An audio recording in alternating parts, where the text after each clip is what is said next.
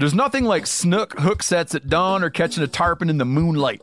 Find your next fishing trip made easy on fishingbooker.com and experience the magic of the Sunshine State or any other destination on your fishing bucket list. Book a blue water adventure in search of sailfish or go snapper fishing with the kids. With over 6,000 captains and trips to choose from, planning your next one just got a whole lot easier. Download the Fishing Booker app on the Google Play or App Store or visit them online at fishingbooker.com to book your trip today. Oh, oh, Are your wiper blades chattering, skipping, or squeaking? Don't let streaks or smearing on your windshield compromise your visibility. When it's time to replace your wiper blades, stop by O'Reilly Auto Parts and see our selection. Our professional parts people will even install your new wiper blades while you wait. Stop by O'Reilly Auto Parts today. oh, oh, oh, O'Reilly Auto Parts. You ever get that feeling the walls closing in, the concrete jungle suffocating you? You crave some wide open spaces, the chance to connect with nature, maybe in a spot all your own. Well, head over to land.com. They've got ranches, forests, mountains, streams, you name it. Search by acreage. You can search by location. You can search by the kind of hunting and fishing you're dreaming of. Land.com. It is where the adventure begins.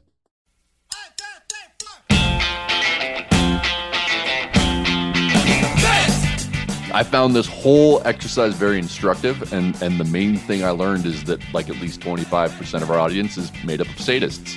Muskie so aggressive they attack your trolling mode. Little cherry garlic hot dog, and it's on. Pike are kind of squirrely. It's and it's not the big ones; it's the small ones that you have to watch out for. It took 20 tries for him to finally pop the hook through. But we're 65 off. What choice do I have? You know? Good morning, degenerate anglers. Welcome to Bent, the fishing podcast that won't turn ghost white or throw up its subway tuna when you bury a 4 treble hook in the meat of your hand. I'm Joe Cermele. I'm Miles Nolte, and I have seen grown men, though never women, hmm. reduced to quivering sacks of fear and shock at the sight of just a little metal cylinder disappearing into flesh. Yeah, yeah, and you know, I'll give. I'll tell you what, you're right about women too. They handle that They much can. better. They're much better. Though there was this one time I asked my wife to grab a rod out of my roof rack, and she put a tog hook in her arm, and she cried and screamed obscenities at me. But but that was just that one time. Uh, to your point, though, it is interesting that the hook doesn't even have to be in that person's flesh, right? Yeah. Like I've seen people nearly pass out at the sight of someone else like catching a hook deep. Yeah. So and and so, quick disclaimer because we're already going there. Uh, if you're one of those people who get squeamish about hooks and body parts, you might want to you might want to skip this episode. I mean, We hope you don't, but you might consider. but it. we want to give you the option so we don't just Right. make you miserable the whole time. Yeah, Because yeah. we're, we're going straight to the shank for the Ooh. next hour or so. I've got a handful of really good hook stories that I've collected over the years, both removing hooks from other people and from myself. But one happened just a few weeks ago, and that's that's what inspired this week's theme. Yeah, story time with Miles. Phil, Mm-hmm. I feel I, I feel like we need like we need to make an intro for these at some point. Ooh, I like that. But if you do that, I vote that we should integrate some kind of clip from Mr. Robinson's neighborhood. Hello, boys and girls. Oh, 100 percent, man. Eddie Murphy was genius on SNL. He I mean, was. uh, little, little Richard Simmons. Come on. Classic. Anyway, anyway, back to your story. No, we're not talking Eddie Murphy. No, no. Uh, so I recently went to a like a family reunion at my uncle and aunt's place in northern Wisconsin. Mm-hmm. We had three generations, which was nice. It's it- I think ages went from two to seventy seven. That's a gap. It That's was a It span. was- That's a It was, span. it was really nice. The it was your quintessential family week at the lake, right? Water skiing, grilling, cornhole, water fights, copious cocktails, lots of laughing. All the you know what it was? It was all the rich human connection that has been just totally missing for the past 18 Yeah. months. And we tried to cram it all into one week. It's also pretty much everything you see on Charlie Berens' channel. So it was. It was very much like that. Uh, but who we've this- been trying to get on this show, Charlie, anytime now. Anytime, You know? anytime. Yeah. You can come on anytime you want. But the one thing we didn't have enough of, we just ran out of because we tried to cram it all into one week, was fishing time. So, last day of the trip, half the family's already gone. My two uncles, and and these are the men I should say who seeded my love for fishing. These Yeah. are the guys who baited hooks and untangled mm-hmm. lines when I was 4 You know, the mm-hmm. ones who nurtured and mentored and just put up with me for decades. Yeah. So these guys insisted, like, last day, you're about to leave, you're flying out, we got to go out for a few hours. And I said, great. So we trailed up and we went over to this lake that used to be one of my father's favorites. And we headed right to the spot where my dad caught his biggest bass ever. And it's the same spot where we later scattered his ashes. So it's Yeah. it's a it's like a powerful place Sure. in my family. Sure. And of course, right there, right at that spot, my uncle Jim hooks up. Like, bam. And it wasn't anything noteworthy, right? It, was it was like a half pound large. Still, but still. it felt significant, right? for Yeah. where it was and what we were doing and what was going on. And so I think we experienced like as a boat this moment of of profound awe and gratitude. It was it was one of those one of those times that brings out spiritual feeling, even if you're Sure. not officially spiritual. You just kind of get the that that sense inside. Little connection. I know what you're talking about. Yeah. And as I was basking in that sublime glow, this loud, shocked, oh, god damn it, rings out from the bow of the boat. And I should say that my Uncle Jim is not a man who swears casually. Right. He, he does have quite the arsenal of expletives, but he saves them for very special occasions. So I look up and I see one of the points of the rear treble on the, the lure that he was using buried in the index finger of his left hand, right right next to the fingernail bed, which is a very Okay. painful place to catch I've, a hook. I've had one there. Yep. Yeah. hmm And the bass, of course, is still pinned on the front treble with two of the hooks. So I grab a set of pliers, I run up, I unhook the bass, I let it go. Jim looks at his finger and says, Well, I guess we'll just have to push that through. And, and I'll have you cut the hook. Mm. And I'm not a fan of that, No. for the record. No. I don't. Uh, So I say, you know, Uncle Jim, there's an easier way. This is something I've done many times. I, I I can take that hook out. I've taken a lot of hooks out of a lot of people, and it will hurt much less. And though I am a grown man and have made my living in the fishing industry for over a decade, in the eyes of my uncles, I'm still kind of a kid. Oh yeah. You know, I it doesn't get matter that. how old with I certain get. family members, yeah, you don't know, still Yeah. don't know what you're talking about. Forty years old, you don't know anything. Nothing. And I mean, I wouldn't say don't think that I know nothing, but they're like, I don't, I don't know. And because Jim, my old Jim's unfamiliar with this this tactic for hook removal, so he was skeptical. I think is a good way of putting it. And so I spent ten minutes explaining what I'm going to do, how it's going to work, how I've done it before. I'm trying to instill confidence, and he finally agrees. All right, go ahead, give it a shot. So I cut the 80 pound fluoro bite tippet that I was using off, and I, I tied it into a perfection loop, and I snug it up to the bend of the hook, and I wrapped the leader around my hand and popped it. Everything Yep. worked perfectly. Yep, it usually does. Yeah. yeah. Treble backed right out of his ring finger, clean, went sailing through the air, and I had this moment of relief mixed with pride, having saved the day and proving myself, you know Yeah. and and and the fishing trip is is back on and and then the glorious arc of this treble flying out of his left hand just comes to this sickening stop somehow and i really don't know how this happened my uncle jim managed to place his right hand the other hand directly in the trajectory of the hook as it was exiting his left like I, I don't know how this happened. I literally ripped the tre- treble out of his left hand. It flew through the air for several feet and then buried not one, but two points really deep into his right hand. So I just I just throw in that while like the odds of that happening are slim, that's the kind of thing that, that like happens to me so frequently. I would have just been like, yeah, that's about right. It would have been like, yeah, that's perfect. I could Yeah. not believe it. and it the weird the, so that's already weird, but this is another thing I've never seen before. He he managed to put one hook on the treble into his right forefinger and another hook on the same treble into his right thumb. So Ah. his hand was like pinned together in this weird creepy claw like maneuver. I I've never seen anything like it. And of course, he let out another string of very well earned expletives, and then he turned to me and said, I really liked your hook removal technique for about a half a second, but I'm not so sure about it now. Which was fair. Yeah. The, Yeah. This technique, which I will explain in detail later in the show, it works great for removing single hooks. I've I have an excellent track record with one hook, but when you have two barbed hook from the same treble buried in two different fingers on the same hand, that that removal job is just above my pay grade. I don't Yeah. Know how to do that. So sadly, we had to pull the plug on the fishing trip after one fish, get back to the trailer, take Jim to the ER.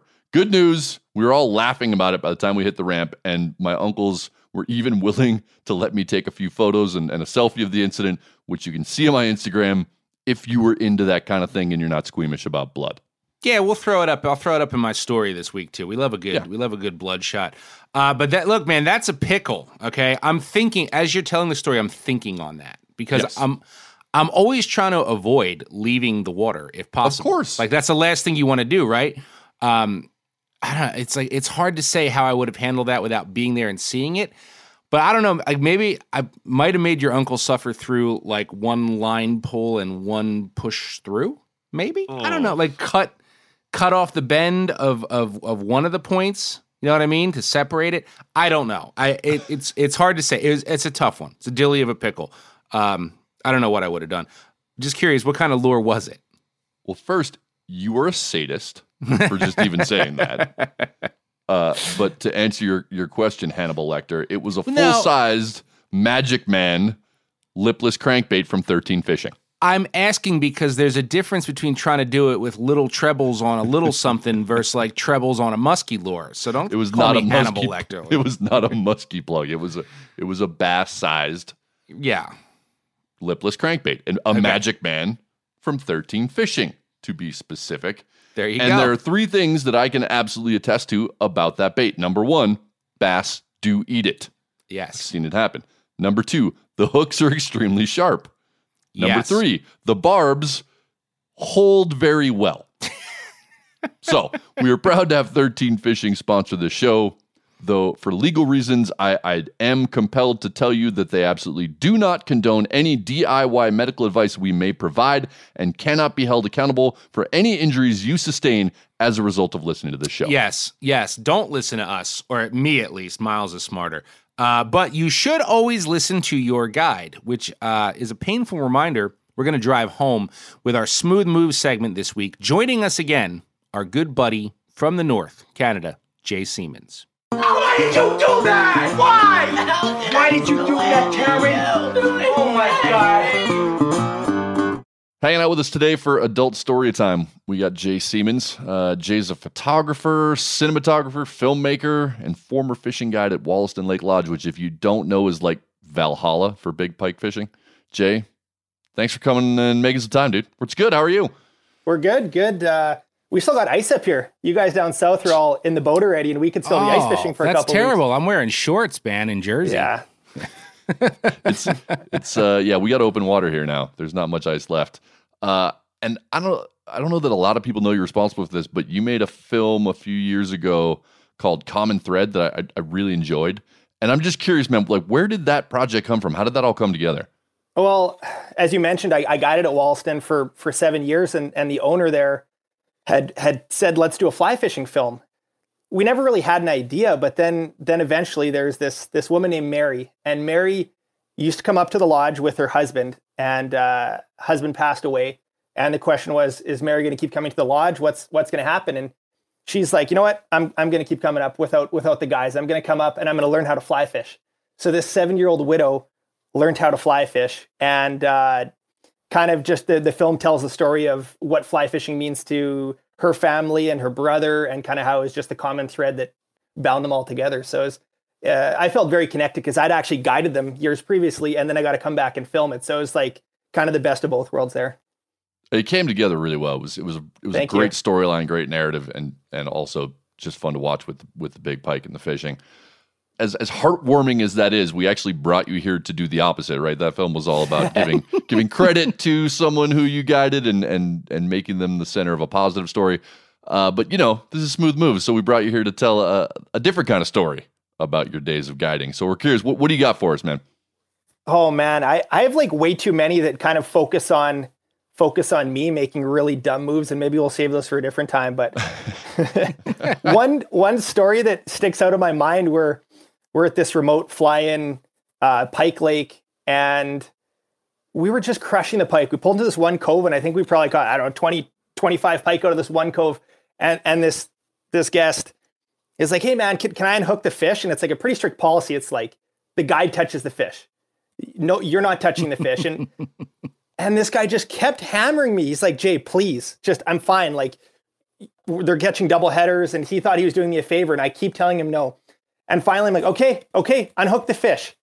The first fish he touches does a thrash, and he's got treble hooks in his hand. Oh, And I'm just ah. like, you know, and there I am, 18 years old, and I'm trying to calm down this 45 year old man, and it's just like, just a disaster. So I mean, you grab you grab the hook, and luckily it's it's barbless hooks up at Wollaston, and you know the key is to count to three, but you pull on the count of two, so he's not expecting it, and Oh yeah, he yeah. got the hook out. But that was a pretty good lesson, a pretty good lesson for him that I think he learned pretty quickly. The the guide knows best, you know, even even if he is half your age.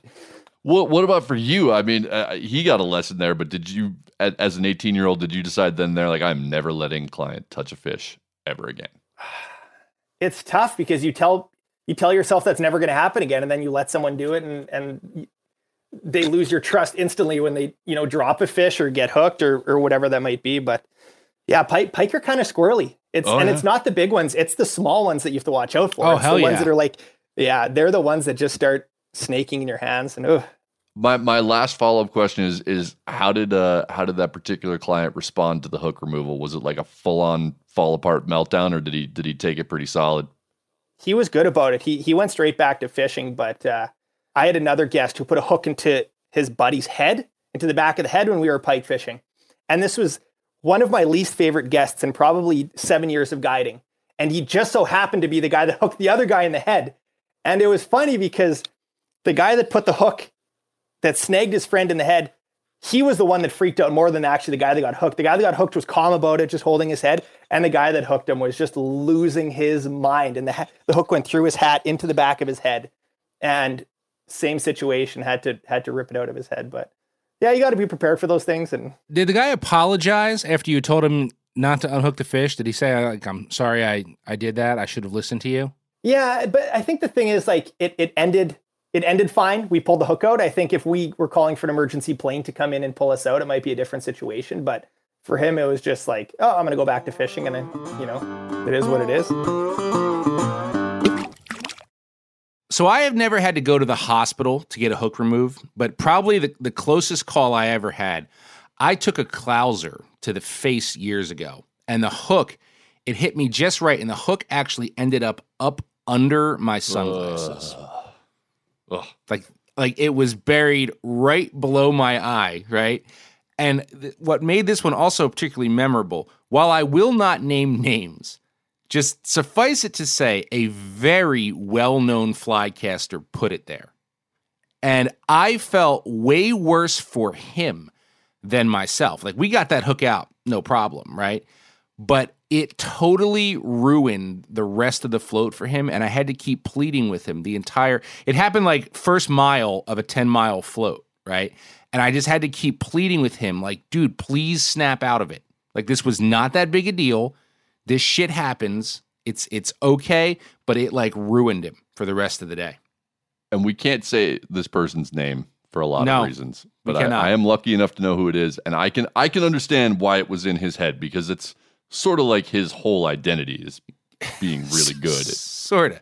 casting flies. I will just say this: we were forced by water conditions to use really heavy sink tips that day, which Yeah. he doesn't do. Like he Right. preferred to never do that. So that was also part of it. There are there are all kinds of good reasons, but still, like I understand why he was uncomfortable. Yes. That by the for the record, that that whole thing is my nightmare, and that is why I wear the wraparound eye shield, like Yes. sucked tight to my face sunglasses all the time. Yep. Like I can I can handle a scar or two. I can handle some blood. I I cannot regrow an eyeball. Yeah, I, I, can't do that. prefer to have both of those. So Yeah, those are those are kind of important, and and hopefully neither of us will pick up any new scars or puncture a cornea in the heat of this week's battle of wits. But you never know. It's time for fish news. Fish news. That escalated quickly. So, I don't really have much housekeeping this week, but I would just like to say thank you to everyone that wrote in to support my claim that dolphins are actually shitty animals. Yeah. Okay. Okay. No. Because uh. uh yeah, no. you, you said Here, hating dolphins was like hating puppies. Well, I Yeah. think a lot of people hate puppies, my friend. I, I I learned I actually I found this whole exercise very instructive and and the main thing I learned is that like at least 25% of our audience is made up of sadists. So um, I'm afraid of most of you and go on with your your puppy and dolphin killing whatever. Not- yeah, I mean the, the masses have spoken though, and dolphins are evil. Uh, we do we even got an email with a subject line "not puppies" that like Yeah, it we did. I don't I don't know. Do, do I smell a f- dolphins bench shirt down the road? Perhaps I do. I will not sign off on that. I, I, will not won't, sign off on that. but I'll sign off on it twice. Um, also, thanks to everyone, and I do mean everyone on planet Earth, I think, for sending me the Tuggy sandbox that was turned into a go kart. Not just um, you. I I got that one about 87,000 times. I was like, uh, that was neat, and I appreciate you, all of you. You know, so got it. Message received. Anyway, uh, that's it. That's all. That's all I got. So let's we'll get newsy here. Remember, uh, this is a competition. Miles and I do not know what stories the other guy is bringing to the table, and at the end, our audio engineer Phil will declare a winner. And can I just say, Phil's judgment is my favorite part of my own entire show. Like it might, it, Absolutely. it might be the best part of this show, and it's. It's It's getting certainly out of the con- most it- professional part of the show. Hundred percent. It's getting out of control, but in like the best possible way. And every week, so every week, Miles and I get to listen to the show before it gets posted. And I anticipate Phil's bit like a child, like hovering at the top of the staircase on Christmas morn. What's, at the bottom of the staircase? Is you he gonna die this week? I don't. Yeah, it's just ah, I love it so much. Anyway, it is your lead off this week for Yes, for it the is. news. So hit me. All right. This first one is is really mm, it's a core story for me. Uh, Mm. And I'll just start it off by saying I think public access to fishing spots is essential to American fishing. I think Pretty it is much. at the core of American fishing. Have to agree. And and because of that, I I consider the public trust doctrine, which has shaped water access laws since before the US was a country, to be one of the great principles of the American ethos. In in most cases, we the people are allowed to access and utilize our rivers, lakes, and oceans, a right and privilege that much of the world just doesn't enjoy. They just don't have. Yeah, it yeah. And all of that is a big part of the reason we have such a vibrant and diverse fishing culture in this country. Mhm. But that access is not codified in federal law. The rules differ between states. So, state legislatures and judiciaries have discretion in how they interpret and apply the public trust doctrine, which has led to the erosion of fishing access in some places. One of the major points of divergence affects access to rivers and streams. Without going way off into the weeds, uh, a lot of this hinges on how states define a navigable body of water and how they recognize historic easements. Some states, like Montana, have a broad definition of navigability inscribed in the state constitution. If a log could have been floated down a river at the time of statehood, in, in Montana, it's Yeah. therefore navigable and Well, I know all waterway. about this. I Yeah. can't wait. Yeah. So long as you can find a, a parcel of public land that abuts the river, you can legally walk and fish without trespassing if you stay between the traditional high water marks. Other states, though, like Wyoming and Colorado and a bunch of other ones, have, have a different, narrower interpretation of navigability. In those states, most stream beds can be privately owned, meaning that many rivers and streams can essentially be shut off from the public. Uh, in, in, in yet still other states, the specifics of who has the right to fish where remains unsettled, which has led to fights over access all over the West in recent decades. Landowners, some of them very wealthy individuals and often from out of state, have long been trying to undermine the legality of the Montana Stream Access Law. Uh, one particular individual, Jim Cox Kennedy, who owns a very large vacation home on the Ruby River, clogs the courts with like a near constant stream of anti access lawsuits. And those lawsuits work their way up the chain, and so far have been consistently rebuffed, sometimes by the state Supreme Court. Kennedy even unsuccessfully challenged the legality of the Montana state constitution at the U.S. Supreme Court a few years back and, and failed. All in an effort to keep the unwashed masses off a stretch of river he likes to consider his own. Thankfully, he and others like him, washed up rocker Huey Lewis, have remained unsuccessful here in Montana. But just south of here in Utah, the fight has been even more pitched. Up until a few decades ago, most Utah rivers were treated as public resources.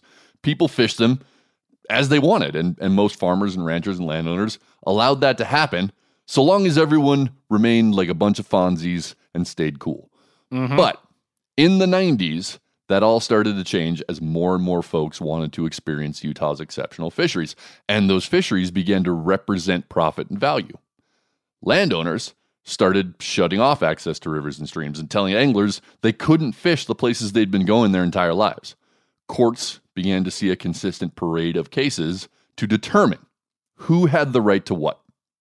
In 2008, the Utah Supreme Court recognized public easement to streams, essentially adopting a similar perspective as Montana. Two years later, in 2010, the Utah State Legislature passed a bill declaring stream and riverbeds private property. That bill privatized 42% of the total fishable rivers and streams in the state overnight. Floaters, boaters, and anglers came together to create the Utah Stream Access Coalition, and lawyers have been going at it ever since. The coalition focused their efforts on two rivers, the Weber and the Provo, hoping to establish precedents that might pave the way to open up more rivers and streams. On the Weber, they successfully showed the river had been used to transport goods at the time of statehood and therefore definitively met the federal definition of navigable. On the Provo, they took a different tack, bringing a lawsuit against an exclusive resort on the upper river and arguing that Utahns customarily accessed those waters prior to statehood, and that use represented a historic easement. In 2015, a district court judge sided with the Stream Access Coalition. And that was heralded as a huge win for water access all over the state. Yeah. But on appeal, the Utah State Supreme Court remanded that case back down to district court. And in a bizarre and unnerving twist, the very same judge who previously ruled in favor of access did a complete 180. A few weeks ago, that judge declared, quote, public use of non-navigable riverbeds and streambeds in the territory between 1851 and 1869 could not create an easement dictated by the law in the late 19th century. And with those words, Utahns once again lost the right to fish thousands of acres of water. The decision was a, a crushing blow to stream access, not just on the Provo, but across the state. Because if the court had upheld that historic use created an easement, most of the state's rivers and stream beds would have to be defined as public. And that, that Yeah. House bill that got passed in 2010 would be essentially null and void. It just made it easier for everybody to privatize. It, it all went back to private essentially. And and I'm gonna stop being even mildly journalistic now. Not that I was really doing a great job before, and I'm just gonna go straight op-ed because this is horseshit. I'm unabashedly pro access. I, I admit it. That's that's Yeah. my bias. I've written about and advocated for maintaining or expanding water access for a lot of my career. The fact that wealthy individuals are able to manipulate courts and legislatures in order to create legal loopholes that prevent the American people from recreating on rivers and streams it infuriates me. Yes. It really does. And I am not opposed to private property rights. I just think they need to have reasonable limitations for the greater good. I, I get it. I, I understand that anglers can sometimes be shitty stewards of the resource. And I sympathize with landowners that have to deal with disrespectful people fishing on their property and leaving trash or otherwise acting like entitled jerk offs. That behavior is also unacceptable. We all have a responsibility to conduct ourselves with the utmost care and tact when we're fishing public water, especially when those waters cross private property. But shutting down access to 40% of a state's flowing fisheries to appease the wealthy class is not an appropriate response to bad behavior by a minority of the fishing public. That's a wholesale taking of public rights and resources. The fact that the same judge would completely reverse himself in the same case six years later strikes me as deeply shady. And, Yeah. And I think this is just a depressing Yeah. outcome for the entire state of Utah and all of us, American people in general. I'm, I'm very pissed off about this. Yeah, it sounds like some kind of kickback there. I hate to say it, like some somebody greased a pocket on that one. Um, dude, I'm I'm fully on your side, right? And this is this is a travesty, though. Like, you know, you brought up navigable waterways, things like that. I, I think part of the problem, and and this does not justify uh, measures this drastic, but I, I've even had some some encounters and run-ins on on private water, and I think the the problem is that so many people think they know what the rules are, but they don't actually have any idea and just sort of do what they want without paying attention. So, like navigable waterway, I used to belong to a trout club here years ago, um, which I don't anymore, but that's neither here nor there. And you'd have people sneak in all the time. Like you'd see somebody trespass or or float through on a kayak and fish and they would get all mouthy because they're like, "Well, you can't. This is na- this is a navigable waterway." I'm like, "No, it's not. This is a creek that's 30 feet across in New Jersey." Same thing with the high water marks. I mean, if you are responsible and you understand where you can be, that's fine. But I mean, so many people have that wrong. I've heard people say that here, like, "Well, below the high water mark, there's no." Pre-. Actually, you're wrong. That's not the the, the law here. So, does that make sense? What I'm saying? Like, I think a lot of Absolutely. this stems too from people just assuming they know what's allowed when it's not, and and just doing their own thing.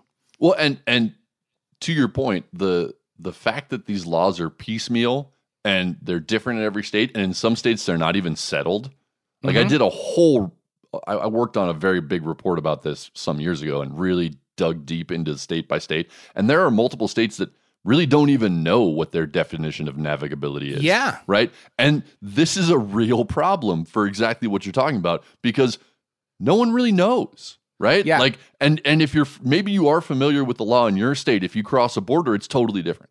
And this is hard for me because I do, in, in many cases, believe in state autonomy and states' rights. But I feel like this is a case where we need to standardize this. Yeah, it's got to be a unified problem- system. Yeah. The problem is that if it gets standardized in the wrong way, then I'm going to be extra pissed, and Yeah. and I don't want that to happen. So really, what I want is for them to standardize it according to my definition of how it should go, and that's probably not going to happen. No, but navigable gets me all the time, dude. I've heard so many people say this is navigable. I'm like, do you even know what that means? Well, it's different. Navigable in Montana is not navigable in New Jersey. No, you're right, but it just rolls off the tongue like, well, this is absolutely navigable water we're in right now. I'm like, you you have no idea what you're talking about most of the time.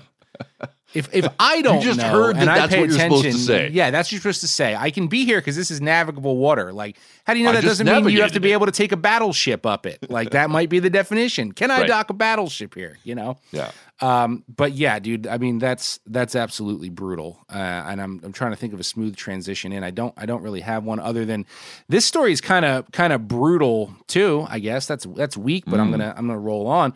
Uh, so it is late summer, right? Which means the great white sharks are frolicking close to the shore in the northeast. The browns and black tips and hammerheads, they're doing their thing uh, inshore in the mid Atlantic. And of course, as always, there are bulls just waiting for the perfect tourist to munch in Florida. But none of those species has made a move, at least not a newsworthy one recently. So if you're craving a harrowing tale rife with blood in the water, I suggest you get off the coast and let's head over to Lake St. Clair. So, per the story from Canada's CBC News, the Alex Kintner Award this week goes to Matt Gervais. Gervais lives in Windsor, Ontario, which is just across the river from Detroit. Um, and he's a pretty accomplished triathlete. So on August 13th, he plunged into Lake St. Clair with a friend of his to make a routine three kilometer swim for the fitness and the health. That's that's why I assume that's why people That's, do these that's things. why you do Yeah. that. Yeah. Uh, but he'd only been in the water for about five minutes when something latched on to his hand. So Gervais said, Your mind goes immediately to shark, but I still had my wits about me to know that was unlikely. So it's actually more like impossible because to get there, a shark would have to yeah, not to not sw- gonna happen. swim up the St. Lawrence River, circumvent Niagara Falls via the Welland Canal, and so on and so forth. And look, I, I don't even actually bring that up to, to make fun of the guy's statement, but No. just to explain, right? Like what a shark would have to go through theoretically, because there have been hazy reports for decades of bull sharks way up the Mississippi River and oh, possibly Oh, yeah. in the Ohio River. Um, but getting to St. Clair would have been extremely difficult, like not happening. So, yeah, you probably guessed it by now. We have another muskie attack. From yeah, right? I love Nothing- musky attack stories. I love I'm them too. So glad you did this one. So, from the piece, uh, looking at the fish through the water, he could see its teeth gripping three of his fingers and part of his hand. Gervais says it was over quickly. He managed to free himself after about five seconds, but his hand was covered in blood and badly injured. Swimming on his back with his injured hand in the air, he and his friend made it to the shore, approximately 45 meters, to the break wall of a home on Riverside Drive. They climbed a steel ladder to reach the backyard where the homeowner helped clean the wound. So Gervais ended up with 13 stitches in his hand, and and no doubt it's a nasty bite, right? Like it's it's not the most gruesome thing that I've ever seen, but it's it's ugly enough. Like he, t- he took a good good It's the there. worst musky bite I've ever seen. Yeah, yeah. Like he, he there, there was some there was some tissue damage there Yeah. for sure. Uh, so stitches. here's yeah, there's stitches. But yes. So here's my cynical takeaway. Right, you could not ask for a better bolstering advertisement for St. Clair muskie fishing because let's be honest. Right, let's be honest.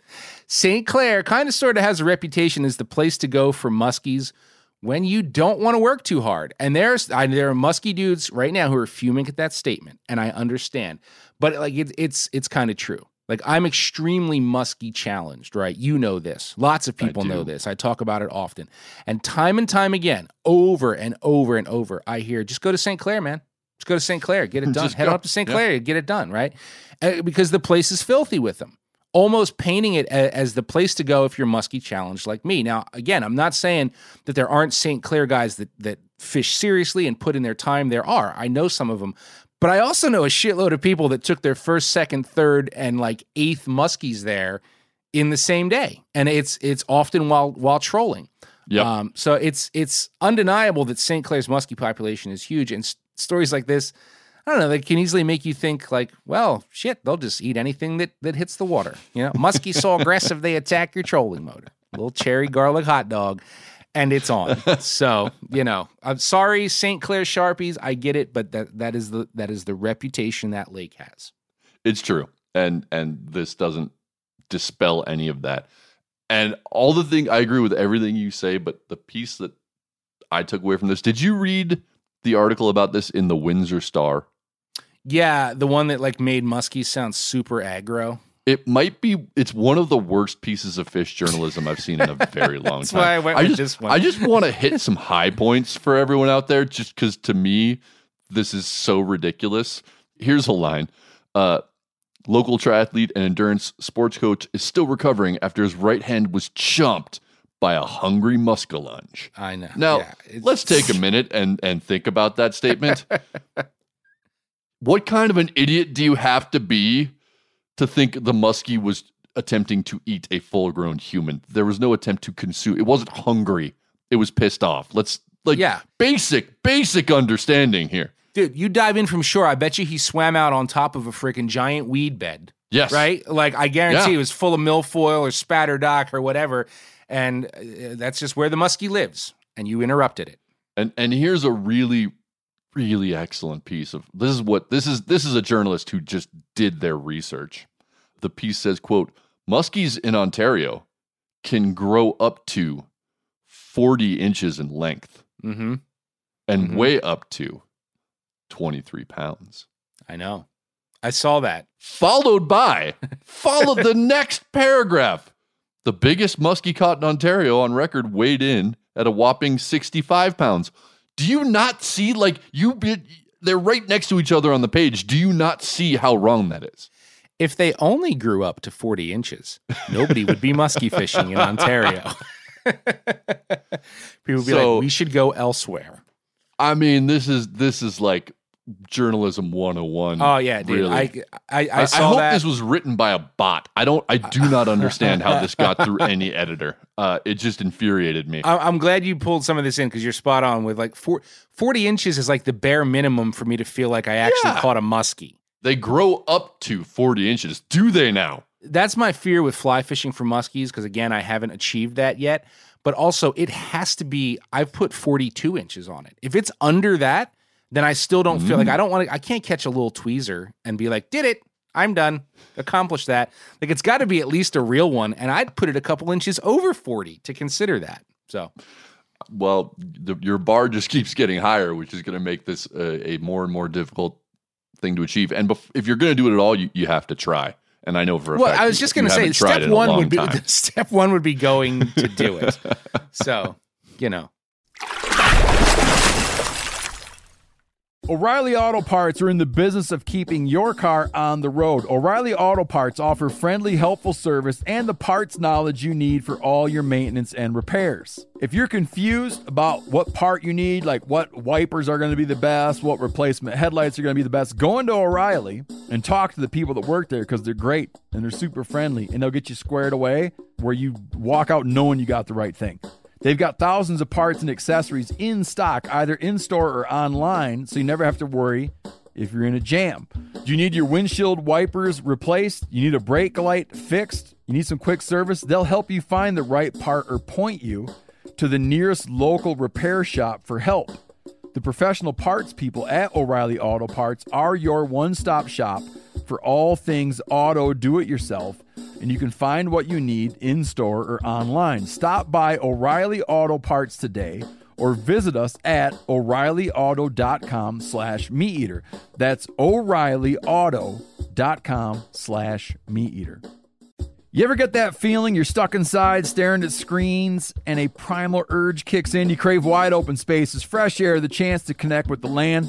Well, maybe it's time to find your own piece of the wild, but searching for property can be a maze. That's where land.com comes in. They got millions of listings across the country, from mountain ranches to hidden fishing holes. Their search tools are like a seasoned guide helping you narrow down what you want. Land.com isn't just about buying and selling. It's about finding a place to hunt, fish, explore, or simply sit by a campfire and listen to the crickets. So head over to land.com today to turn one day into today because trust me, there's nothing quite like the feeling of standing on your own piece of earth. There's nothing like snook hook sets at dawn or catching a tarpon in the moonlight. Find your next fishing trip made easy on fishingbooker.com and experience the magic of the Sunshine State or any other destination on your fishing bucket list. Book a blue water adventure in search of sailfish or go snapper fishing with the kids. With over 6,000 captains and trips to choose from, planning your next one just got a whole lot easier. Download the Fishing Booker app on the Google Play or App Store or visit them online at fishingbooker.com to book your trip today.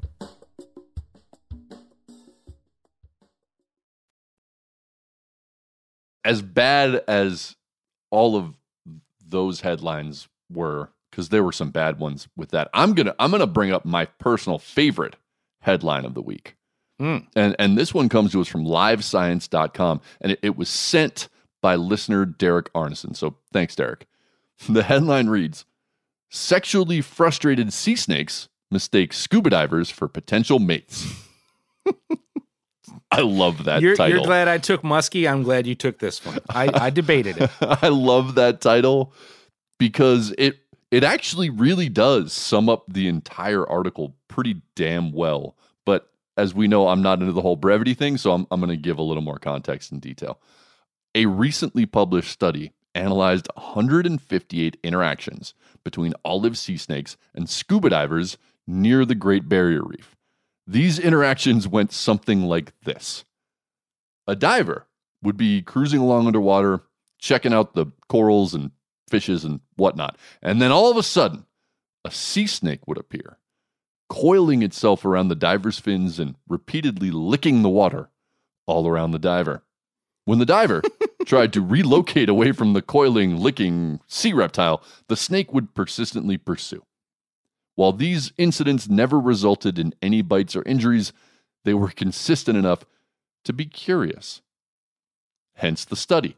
And that study found that the majority of those interactions took place during sea snake mating season, which suggested a correlation between sea snake sexy time and diver harassment.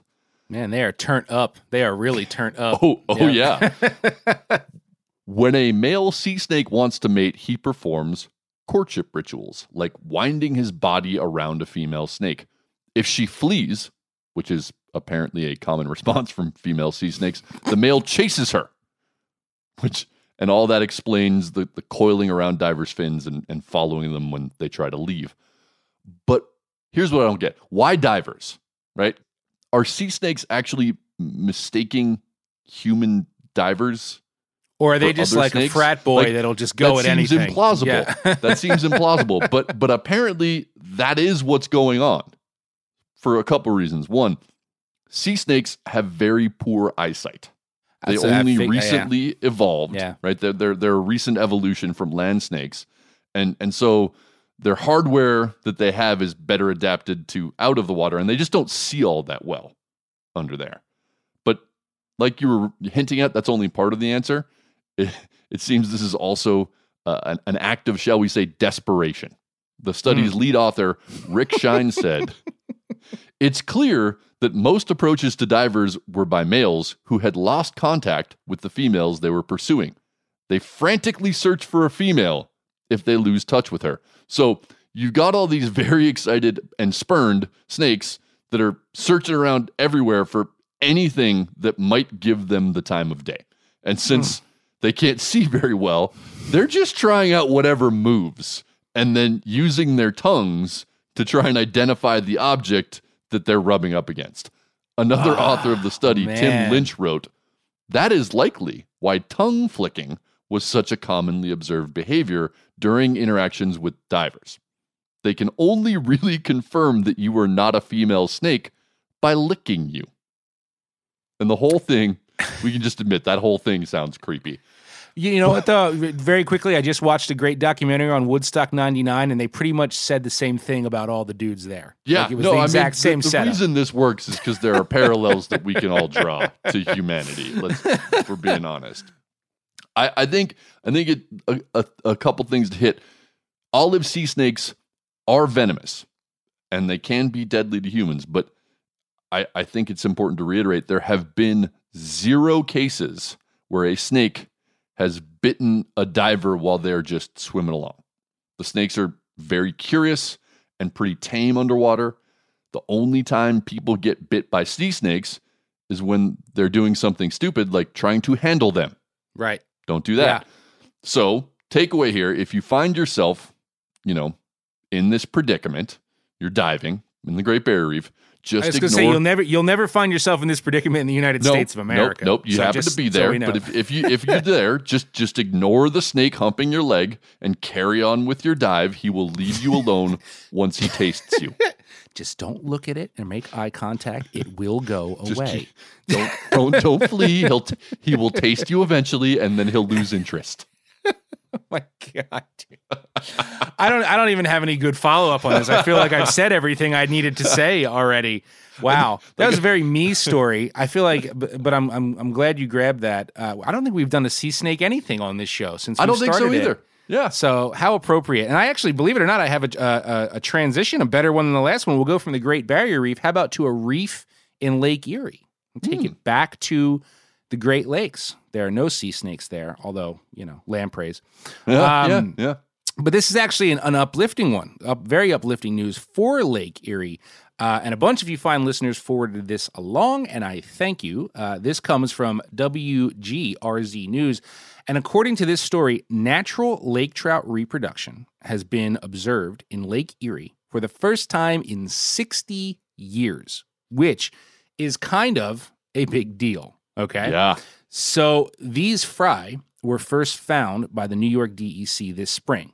And uh, they actually trapped them on an offshore reef. They were out there looking for suitable lake trout spawning habitats, set some traps, and they, they caught these fry.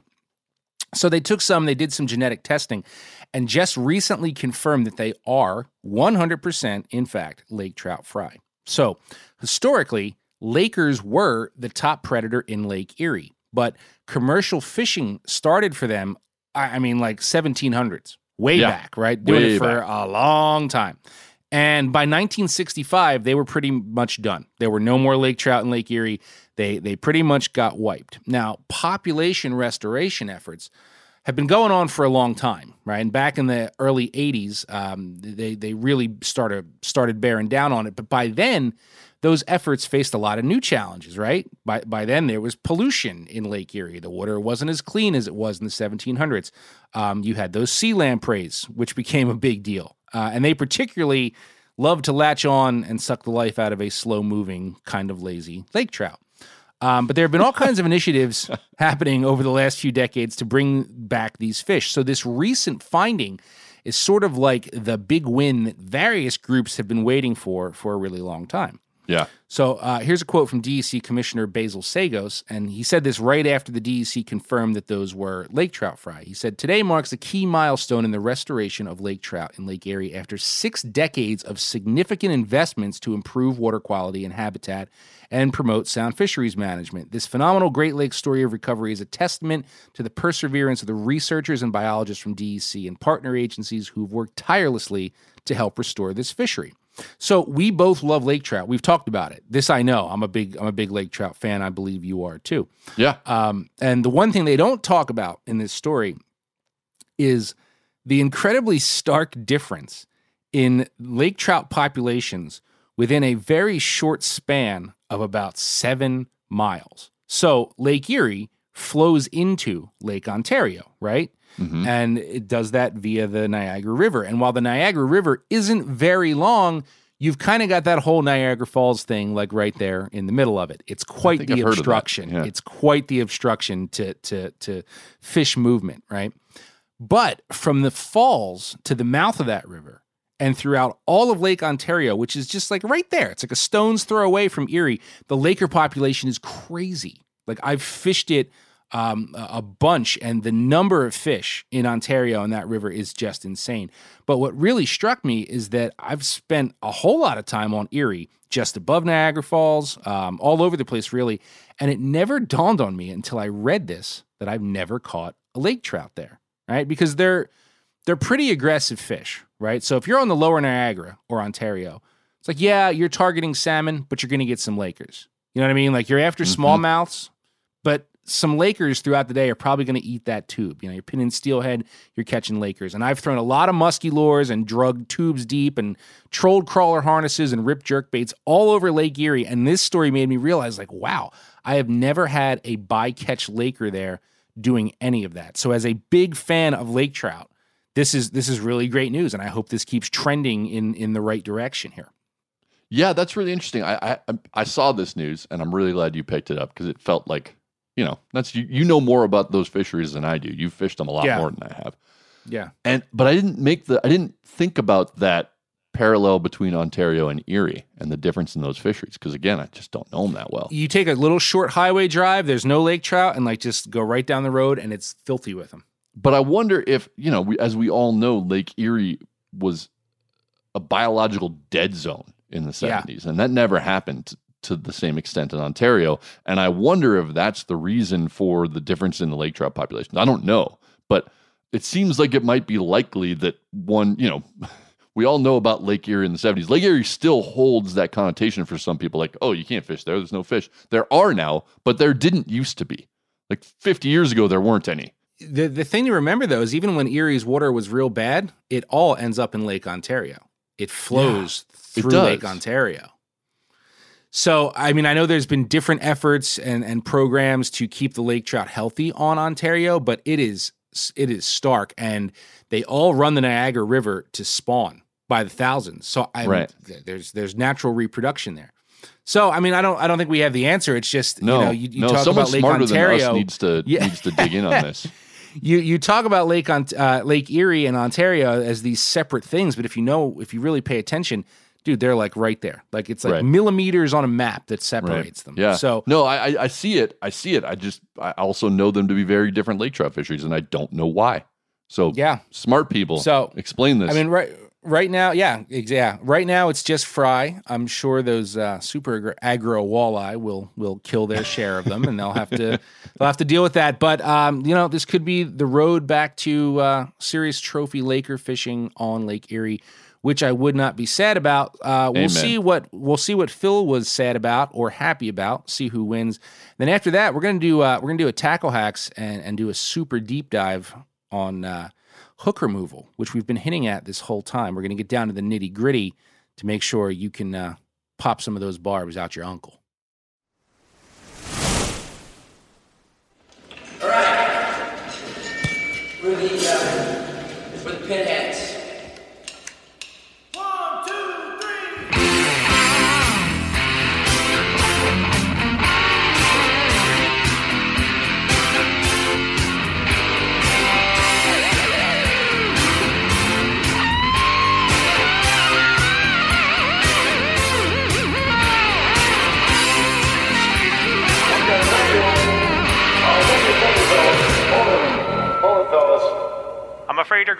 Get off my river. What did you say? My river. Get off my river. It's mine. You can tell because I spelled my name out with pebbles on the bank there. It says Huey Lewis's River. No trespassing. And and you can see there's a crudely designed skull and crossbones there on, on the bottom. So you know I mean business. Also, Miles is the winner. That's the power of love. I'm getting hacked. Coming from inside the city. Fight the planet! the first time I ever had to perform a serious hook removal was my first season guiding in Alaska. We were fishing for sockeye salmon, and one of the clients snagged a fish right in the flank. When the angry 10 pound buck took off upstream, the two aught short shanked wide gap egg hook popped out of its side and came flying right back at my client's face. He took it smack in the middle of the soft, rubbery flesh of his upper lip. I turned to the other guy and asked, Did you pinch his barb? Nope, he responded. You? Nope. Shit. I pulled a spool of the heaviest monofilament that I had in my boat bag and cut off a section. I told the client to relax, that this would be relatively painless, and that he had nothing to worry about. I didn't tell him that I had never actually done this before because I figured he was already freaked out enough. Why pile on? As I prepared to remove the hook in the way that I had heard was supposed to work, I noticed that the client's legs were starting to buckle. So I suggested that he sit down while I performed the procedure. He did. I slipped the line around the hook, placed my finger where I thought it was supposed to go, and yanked. Hard. To my complete surprise, the hook came flying out clean. It was as though the lie I'd told the client had turned into truth, and suddenly I had the confidence of a guide who had seen this work dozens of times before. As the hook came free, the client went into shock. His eyes rolled back into his head and he started convulsing. The rest of the group, which consisted of his brothers and father, huddled in a tight circle around the client to prevent him from falling or hurting himself. After a few seconds of shuddering and sputtering, the man's eyes popped open. He looked around the tight ring of familiar faces looming over him and asked, Who's calling the play? From that day on, I was a complete believer in the mono loop hook removal method, and I have since used it to remove many hooks from many people, myself included. The idea is to use a section of strong line to back the hook and the barb out of the same hole that they went into. Here's how it works. First, you need heavy monofilament or fluorocarbon, at least 40 pound test. I do not recommend using braid for this. Cut at least a two foot section of that heavy mono and tie a strong loop knot in one end. I personally like the perfection loop, but you can use any loop knot so long as it does not slip under tension. Then, do your best to isolate the hook. Cut the hook or lure off the fishing line it's attached to. If the hook is on a lure, cut the split ring if you can and get the lure out of the way of the hook. If that's not possible, tie a very large loop knot so that you can work it all the way over the lure. You want to get that loop of heavy mono as far down the bend of the hook as possible. You want to get it right up where the hook enters the skin. Once you've worked that loop of mono down the shank of the hook, all the way to the skin, you're ready for the critical part. Stay calm and keep the person with the hook in them calm if you can. Like, remember, it's only a hook. I mean, yeah, it's painful, but no one's going to die. So just keep that in mind. Wind the tag end of the heavy mono around your dominant hand enough times that it won't slip, no matter how hard you pull. Place the index finger of your other hand on the eye of the hook and hold it steady. This is crucial. Don't move that finger. Don't flinch. Don't let that hook shank pull up, or bad things will happen. Tell the person with the hook stuck in them that you're going to count to three. After you count to one, yank as hard as humanly possible on that mono in the opposite direction that the hook entered the skin. Couple things here. Always try to pull when the person isn't expecting it to keep them from flinching. Do not give a timid pull. You have to yank with everything you've got and you have to pop that barb out on the first try. Make sure that you keep your finger on the eye of the hook to prevent the shank from lifting, or you'll bury the hook point deeper instead of backing it out. This method, it's not difficult and it's not complicated. I think the most important thing to making this work is confidence. If you pull hard enough and keep that shaft from rising up, the hook will come out and it will be surprisingly painless. You can then bask in the praise and glory when the barb leaves flesh and you've saved the fishing day. There are a few caveats that I should add. First, don't try this if the hook is someplace critical, like an eyeball, or a vein, or a testicle, or if the hook looks like it's wrapped around a tendon or embedded in a bone. Be smart and recognize when something is best left to a physician. Second, while this works on pretty large hooks, there is a limit to the size barb I will try to extract myself. The biggest I've done, personally, is a 4 and I'm not sure I would go too much bigger than that. Taking a hook deep, it's just part of fishing. It's, it's a rite of passage in some ways. If you fish long enough, you will bury one in yourself or someone else. You've, you've really only got two options. You can debarb all your hooks and lose a lot of fish, or you can learn how to effectively remove barbed hooks from yourself and others.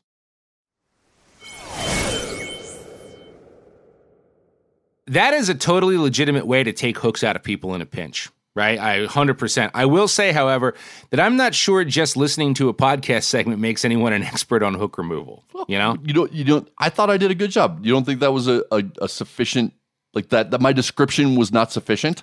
Uh, no, I just I just think medical practices in general require more than just a radio edit. Like like I don't want my doctor to tell me they've never actually performed this particular procedure, but like they heard a guy, I heard a guy describe it once. You know, that fair. doesn't seem That's like fair. like sufficient like preparation to me. I once ended up right, true story, with a heavy gauge treble from a tuna popper in me, Ugh. like like in my side flab.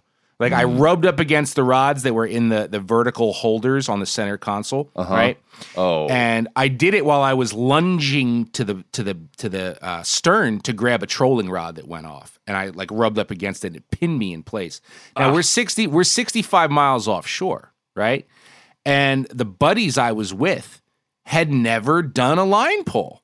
They'd never had to take a hook out of anyone. Mm-hmm. Mm-hmm. So the site of insertion it was it was too far behind me. You know what I mean? Like I could reach around and feel it, but, I But you- couldn't turn around you to can't see do it it blind. Yeah. because yeah, because I've done it to myself many Oh times. yeah, lots of times. but there was there was no way, right? And and they didn't feel that my description of of what to do was sufficient prep. Like I'm saying, like no man, like look, you grab the flab and pull it tight, pull it as taut as possible, and you got to go one two three and rip it. And like they just were uncomfortable, right? Yeah. They didn't they didn't know, so they're like, I don't know, I don't feel right about this. Fair. Um, and and while I'm sure your little segment there was was more comprehensive than my yelling at them to just wrap the line around the hook and pull, I just still don't think it qualifies as a, a hook removal certification course. Um, yeah, like at least watch a YouTube video or two, or better yet, I've heard that you can you can kind of sort of practice this on oranges. Oranges, like the fruit. Yeah, yeah, yeah, yeah. Like like the skin of an orange is a little like human skin, kind of like how they, Yeah. they practice they practice tattoos on pig skin, right? Uh-huh, Uh, uh-huh. not the same elasticity, but similar density. So you can try putting a few hooks into oranges and practicing at least the basics of this process before you have to actually do it on a squirming, bleeding friend or family member. All right. That that I I give you that. Practice is a good idea. That sounds that seems sound. I will admit that the first time I ever did the line pull was on a real live human, and I had Ah. to pretend like, oh, I've totally done this before. Don't worry. Uh, and it worked, but I, it, it is it is uncomfortable. I think starting with fruit might have been a better choice. But Yeah. back to that. What happened on the boat? Like, did you just Well- get? Were you just stuck pinned to the console? Like, what? How did that end? No, so I mean it was kind of it was kind of stupid. They they just they thought the line pull was a bad idea. They refused to do it and they just felt better about pushing it through. Like that's what Oh. they knew. And because I couldn't do it to myself, Oh, I just I was like, well, I either am going to have a hook in me all day or I don't know, go to the hospital later. Like I'm not we're not going in. The bite is good or I'm just going to have to let him do it. And it was brutal. I mean, it was just fing brutal, dude, because it was in such a soft spot Oh. of meat that like it took 20 tries for him to put enough force to finally pop the hook through. But like we're 65 off. What choice do I have? You know? Yeah, yeah, uh, that is truly awful. Terrible. Uh, I've never had to push one through or go to the hospital personally, and I hope none of our listeners will after listening to this episode either. Yes. So go back, re-listen to that tackle hack, watch some YouTube videos, do a few dry runs on poor innocent citrus. If you're wondering what kind of hook you should practice pulling out of the fruit bowl tonight while you rewatch B-side fishing, Joe has the perfect suggestion in this week's end of the line. Uh, fishy, fishy, fishy, fishy! Well, that's not loud enough, Bert. B10S. Some of you listening right now just went, yeah, man, you know it. Damn Skippy.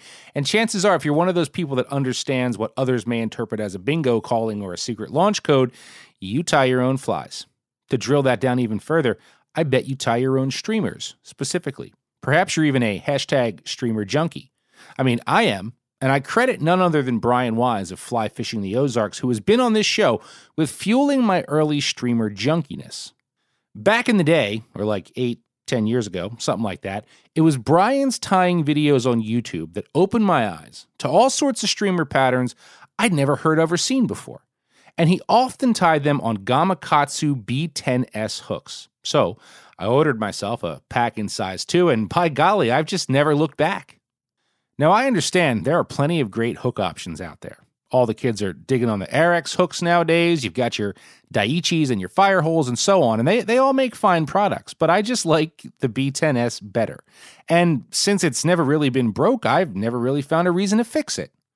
The B10 is classified by Gami as a stinger hook, and while some may argue, I call it the best all around big fly hook ever made.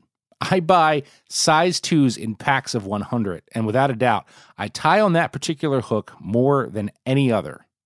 B10s have a long shank, but not too long. The point also doesn't extend as far forward as it would on a traditional streamer hook. That point is also angled up, but not too much, just slightly, closing the gap just a bit, making it easier, in my opinion, for fish with slightly smaller mouths to still get pinned on the larger flies you tie on this hook. These hooks just have like the perfect anatomy, and they're killers, of course, incorporated into a dungeon or a cheech leech, but their use extends far beyond meaty streamers. B10s are very strong, and they're also very light, making them my go to for smallmouth poppers, master splitter mice, and anything else that needs to work on the surface. All gamakatsus are corrosion resistant, so when I need a hook for a false albacore candy or schoolie striper deceiver, guess what it is? It's B10S size 2. I even use them for bowfin flies, which is saying something because their mouth is hard enough to bend carbide steel, yet I've never had one bend out a B10. Truthfully, I might go as far as calling the B10S the greatest all around hook, period, well beyond fly fishing. And because I kind of buy them in bulk, they kind of find their way into my conventional bags as well. They're actually my first choice for nose hooking a fluke or swim bait because that little bit of extra shank length creates, I guess, what I'd call a sturdier pivot point. point, and to my eye, my plastics wag better than they do on a short shank. They're also great hooks for fishing delicate live baits like peanut bunker. And I've had mahi mahis up to 20 pounds do their damnedest to get loose after eating one of those peanut bunker, and they failed. Most importantly, no matter how you use this hook, you can count on it being razor sharp. And I can tell you from experience, those needle points don't really roll over. I've honed a few that have dulled, but only after multiple trips, multiple rounds of use, and like way too many connections with rocks and wood. Now, maybe I'm just biased, but I've used a lot of hooks and I swear the B10S just grabs faster and more often. And when they go in, they go in buttery smooth. And I know this because I've driven about 10 of them through my thumb while packing bucktail on the shank without a packing tool. And I once had one buried in my heel for a solid 20 minutes before realizing it because it just went in so clean, I, I didn't even feel it.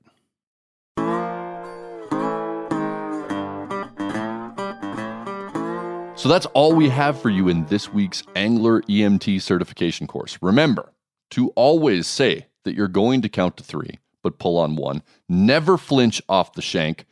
Don't grab the pike when your guide tells you not to. and oranges provide a perfectly acceptable stand in for human flesh in a pinch, at least according to Joe. Also, I'd say never trust a guy who eats the orange peel garnish out of his cocktail. Ooh, so, yeah. Just saying. Uh, if you actually try that orange trick out or know of a better alternative to mimic uh, the human dermis, tell us about it. Send an email to bent at themeateater.com. Also, keep tagging the good stuff with Degenerate Angler and Bent Podcast. And if we like what we see, we send you good stuff yeah, you might get some stickers. But listen, please don't flood us with disgusting pictures of hooks stuck in bodies because we already get plenty of those. It's pretty routine. And uh, mm-hmm. uh, know, we'd much rather see your cat or perhaps a nice potted plant.